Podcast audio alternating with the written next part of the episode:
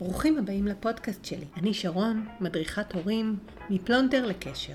הפודקאסט מתבגרים פוד עוסק בתיווך עולם המתבגרים להורים שלהם, בשאיפה לייצר חיבור משמעותי בין שני עולמות אלה.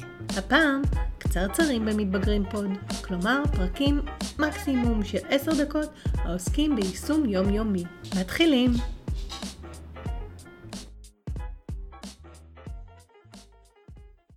היי לכולם, אנחנו בפרק נוסף של קצרצרים פוד. ובפרק הפעם אנחנו נדבר על הנושא, אני קראתי לו הילד שלך הוא לא אתה. אפשר להגיד הילדה שלך היא לא את. אה, זה בעצם, אני מדברת על כל הנושא הזה של אה, חיכוכים, טאקלים ומריבות שיש לנו בבית, שהרבה פעמים המקור של המריבות האלה הוא בתוך מוטיבציה פנימית של רצון לסייע, להצמיח, לעזור, אה, להראות את הדרך, להוביל, להעלות את הילד או הנער או הנערה חזרה על השביל. זה מאיזה שהם אה, מניעים פנימיים שלנו שהם מאוד מאוד דחופים לנו ולכן אנחנו אה, מייצרים סביבם כשיש חוסר שיתוף פעולה או חוסר הלימה בין ההתנהגות של הנער או נערה, או בין הרצונות שלו, נוצר שם התנגשות, קלאש. אבל אני בעצם תוהה לעצמי, ומשתפת אתכם בתהיות האלה, אה, מה בעצם גורם להתנגשויות האלה? מה יכול להיות, מה יכול להיות בבסיס שלהם? אז אה, אני חושבת שקודם כל יש אה, רצון של הורה למנוע מנער או מנערה לעשות טעויות. זאת אומרת, אנחנו רוצים שהם לא יסבלו מקושי בחיים שלהם, שהם לא יפגשו את הקושי או אכזבה או טעות בחיים, שהחיים ילכו כמה שיותר חלק ובלי מהמורות. אז uh, זאת מחשבה מאוד יפה, אבל היא מחשבה שלא מקדמת. כי בן אדם שכל הזמן מסדרים לו את החיים, יגיע הרגע שבו אי אפשר יהיה לסדר את החיים יותר. אנחנו לא נהיה שם, הוא יהיה במקום שאין לו דרך לתקשר, יקרו דברים שיצטרכו מענה מיידי.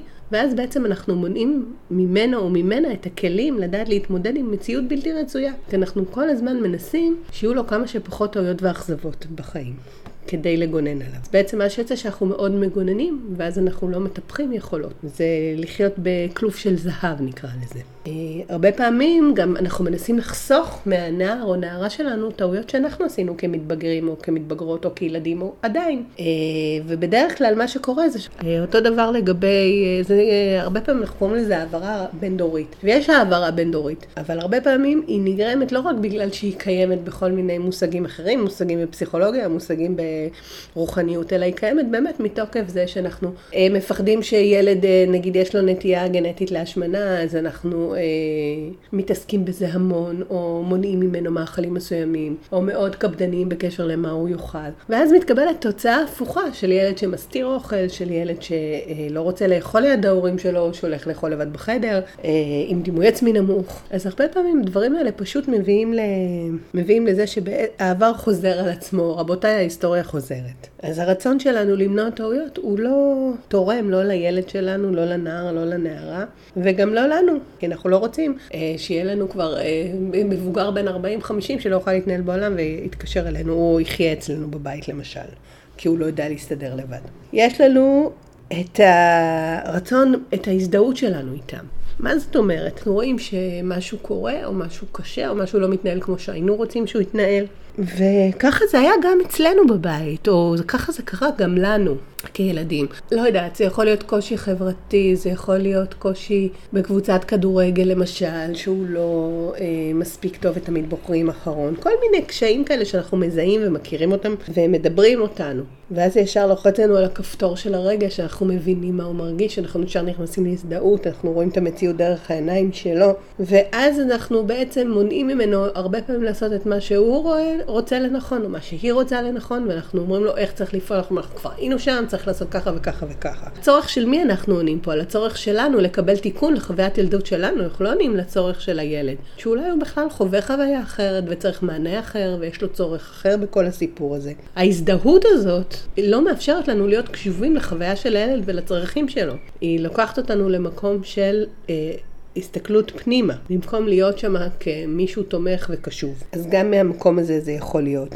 הרבה פעמים יש לנו בסיטואציות כאלה הצפה רגשית, וברגע שאנחנו מוצפים רגשית אז אנחנו גם לא יכולים לחשוב. עולים אצלנו כל הפחדים, חרדות, שחזור, אני מרגיש את כל הכאב הזה, ואני רוצה למנוע את הכאב הנורא הזה, שאני ממש חווה אותו עכשיו שוב, שוב פעם. ואז אנחנו נכנסים למצב שנקרא הגנת יתר. הדבר הנוסף זה שהרבה פעמים הורים, אה, לא, הם יגידו, הם יגידו שזה לא נכון, אבל הם מתייחסים לילדים קצת כמו אל כרטיס הביקור שלהם. מה זה אומר?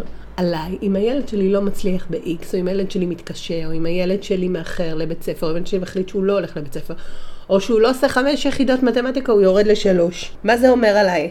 אני הורה לא טוב, אני לא הורה שדוחף מספיק, אני לא משקיע בילד שלי, אני לא יודע לחנך את הילד שלי, עולות המון שאלות לגבי ההורות שלנו. ואז שוב, אנחנו לוקחת את זה ואני שמה מראה, ואני אומרת, רגע, תסתכלו, אתם מסתכלים על עצמכם, אתם לא מסתכלים על הילד, על מה הצרכים של הנער או הנערה הזו שבאים אליכם. אתם אומרים, מה זה אומר עליי? אנחנו לא רוצים להיות במקומות האלה. הרבה פעמים הורים חיים או בעבר, לתקן את העבר, כמו שדיברנו, או בעתיד. אם הוא לא יעשה את הדבר המסוים הזה עכשיו, או היא לא תלך עכשיו לצופים, אז לא יהיו לה חברות, אז היא תהיה בודדה, אז לא תהיה לה משמעות לחיים. אנחנו כל הזמן חושבים מה יהיה, ואנחנו לא נותנים להוויה להתרחש, לקרות, לסיטואציה לקרות, ולראות איך אנחנו מתמודדים איתה. אנחנו חיים כל הזמן בעולם של מה אם.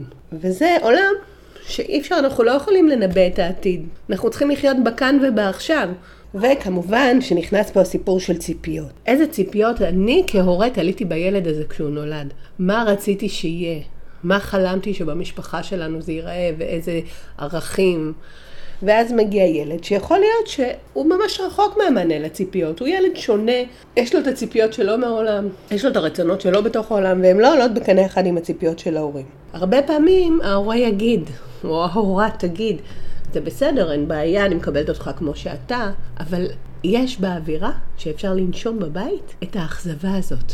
היא קיימת. יש איזשהו, מה שנקרא בתקשורת הבלתי מילולית, רואים את זה, איזשהו עיקום, רמת גבה, כל מיני תנועות כאלה, אה, נשימות, היענכויות, אה, כל מיני דברים קטנים אפילו.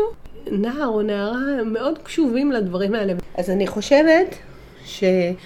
גם הסיפור של הציפיות צריך להיות מאוד על השולחן, של לדעת מה הציפיות שלכם מהילדים, ולעשות דרך להבין שהציפיות האלה הן רק הציפיות שלכם, ולתאם אותם. מי הילד שגידלתם, מי זאת הנערה הזאת שאתם מגדלים בבית, מה היא רוצה מהחיים שלה, איך הציפיות האלה יכולות להגיע לאיזה שהן ציפיות מתואמות, ולקבל את זה בהבנה, שמה שאתם חשבתם שיהיה, לא תמיד מתרחש בפועל. כי כשנוצר הפער בין המסר של, שאתה אומר לנער או לנערה, אני בסדר, הכל טוב, אני איתך, לבין המציאות שהוא חווה, במציאות, בהרגשה, מרגיש שההרגשה שהיא לא מדוברת, שהיא מטוטאת, כאילו היא במחבוא. הוא מרגיש את חוסר שביעות הרצון, ואז מתחילים להצוף רגשות קשים, כי אתה, הוא שואל ואומר, ואומר לו הכל בסדר, אבל הוא מרגיש שהכל לא בסדר. ואז הוא מרגיש שהוא מאכזב, הוא מרגיש שהוא אף פעם לא יהיה מספיק טוב, הוא מרגיש שהוא לא מספק את, הצר... את הסחורה, הוא מרגיש שהצרכים שלו לא נענים, אה, הוא מרגיש רגשות, רגשות מאוד קשים, והרגשות האלה גם מייצרים גם מרחק מההורה או מההורה. וגם נוצר לו אה, קשיים בדימוי העצמי, יש לו אה, בור, נוצר אצלו בור, שהוא מרגיש שהוא לא יכול להיות מספיק טוב אף פעם. אם יש לו קבוצת שווים מכילה וטובה, יכול להיות שזה יעשה את העבודה, אבל גם יכול להיות ששם יש קשיים. בכל זאת זה גיל ההתבגרות. מן הסתם לא תמיד אתה חווה במיטבך את החיים, ואז אתה מרגיש קשה בכל מקום. צריך uh, לחשוב על זה. מה בעצם, איך אני כהורה יכול לעזור לילד שלי לפתור קונפליקטים? זה בעצם, במקום מסוים, זה לסמוך על הילד שלי, או על הילדה שלי. על הנער והנערה שלי, שהם יודעים מה טוב עבורם. עכשיו, זה לא שאני אומרת, קחו את עצמכם ותוציאו את עצמכם מהמשוואה. יש את מי שאתם ואת האמונות שלכם ואת איך שאתם חושבים שהחיים צריכים להיות. ואפשר לנהל על כל הדברים האלה דיונים. אפשר לשתף במה שאתם חושבים. אבל כדי שזה יהיה אה, ממקום של שיתוף, מקום חיובי, אז קודם כל דבר ראשון בראש שלכם, אתם צריכים לדעת, לדעתי, לחשוב שני דברים. זה לבוא עם דימוי מאוד חיובי על הנער או הנערה בראש. מה, מה, למה אני מתכוונת? לחשוב רגע על הדברים ולהגיד איזה דברים ממש טובים ומעולים יש. בנער או נערה הזאת. להסתכל עליהם ממקום חיובי, ממקום של חוזקות, ממקום של יכולות, ממקום של לדעת ובטוח שמה שאתם גידלתם בבית, התפוח לא נפל רחוק מהעץ, גם אם כרגע נראה שהוא יתגלגל מעט יותר אה, מהשדה שלכם. לבוא ככה בביטחון ולהסתכל דרך המשקפת של העיניים הטובות, לבוא עם עיניים כבר שמאירות לשיחה עם הילד, ולשיחה כשבאים. עכשיו, אם מתנהלת שיחה ואתם מרגישים שמשהו עוד מקפיץ אתכם, אז יש לכם שם איזה עניין פנימי, משהו שהוא בשבילכם מורכב. זאת דרך לדעת לעשות את הספרציה הזאת ביניכם ובין הילד. רגע, אולי אני כל כך נסער כי זה משהו שקשור אליי, לעבר שלי, למקומות הקשים שאני הייתי בהם. אז זה כבר יכול לסמל לכם נורת אזהרה. הדבר השלישי זה לבוא באמת בעניין, לא מתוך מקום של אני אימא או אבא שלך ובאתי לחנך אותך, לא מתוך מקום של אה, אני יודע יותר טוב כי אני בן אדם מבוגר ויש לי ניסיון חיים. ניסיון חיים יש, בעיקר בחיים שלנו וברצונות שלנו ובדרך שלנו. אנחנו פחות, יש לנו ניסיון חיים בדרך שלהם. אנחנו צריכים לבוא מאוד סקרנים לתוך העולם שלהם ולשמוע מה הם מדברים. מה הילד, הנער, הנערה הזאת, מה עומד באמת בפניהם. להקשיב לעומק, לזהות את המקומות שמתאימים, לחשוב רגע, לא צריך לרוץ לפתרונות, לא צריך לרוץ, להגיד תודה ששיתפת אותי, לשאול אם אפשר לעזור במשהו. ללכת עם זה כמה ימים לחשוב על זה, ואז לחזור אליהם ולהגיד, אני רוצה כן לשתף אותך במה שאני מרגיש או במה שאני חש. אבל אני סומך עליך שבסופו של דבר, או עלייך, תעשי את מה שאתה או אתה צריך. אני אתן לך את האינפוט שלי. ככה תרחיב, תשאל עוד אנשים, תקבל עוד זוויות מבט. אנחנו רוצים לתת להם את הכלים, איך אנחנו מרחיבים, איך אנחנו לוקחים סוגיה או איזשהו משהו שהוא מורכב עבורנו, ואנחנו פורטים אותו לפרטים כדי שנוכל לדעת להתמודד איתו. זה התפקיד ההורי שלנו. התפקיד ההורי שלנו הוא לא לתת להם תשובות או לחיות את החיים שלהם במקומם. אנחנו רוצים שהם יגבשו זהות בריאה, וזהות בריאה זה א', אפשרות להתחבר לרצונות שלהם, לבטא אותם בביטחון. ולדעת שגם אם אתם לא מרוצים עם ההחלטה שלהם, ואתם יכולים להגיד שאתם לא מרוצים מההחלטות שלהם כאלה ואחרות, שיקשיבו להם ממש בכובד ראש וייתנו להם מענה ויסתכלו על זה דרך העיניים שלהם. כמובן שאם אנחנו מדברים על דברים שהם אה, מסכני חיים או דברים מאוד, שמאוד חשובים לכם והם בערכי הליבה שלכם, אתם יכולים להעמיד גבולות מאוד ברורים, בצורה מכבדת ומתקפת, אבל זה בסדר. אבל בואו נודה על האמת, ברוב המקרים הסיטואציות הן לא כאלה. סיטואציות שהן נפיצות, הן לא כאלה. הן פשוט סיטואציות של פער מאוד גדול בין מה שאתם רוצים לבין מה שהנער או הנערה רוצים. ואנחנו צריכים למצוא את, את האפשרות לגשר. וכדי להתחיל לגשר ולקרב את העמדות שלנו, אנחנו צריכים להיות אה, מאוד אה, רגישים, אמפתיים, סקרנים, קשובים, ולדעת שהתשובה שאני נותן או נותנת היא מהמקום האמיתי ולא ממקום הצרכים שלי, שאני רוצה לתקן את העולם או לתקן את הילד. אז אה, תחשבו על זה. תחילת הדרך היא עם הכלים האלה, זה משהו שאפשר להמשיך להתאמן בו. זה פשוט דורש אימון, ואני סומכת עליכם שתנסו אה, להתאמן בהתאם.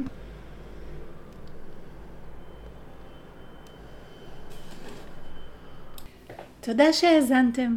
מוזמנים להירשם כמנויים לפודקאסט באפליקציות השונות. כך תקבלו התראה כשעולה פרק חדש. הרישום הוא חינמי. מוזמנים גם לבקר בדף הפודקאסט בפייסבוק, ליצור קשר בכל הערוצים. אשמח לשמוע מה חשבתם ולקחתם. ביי.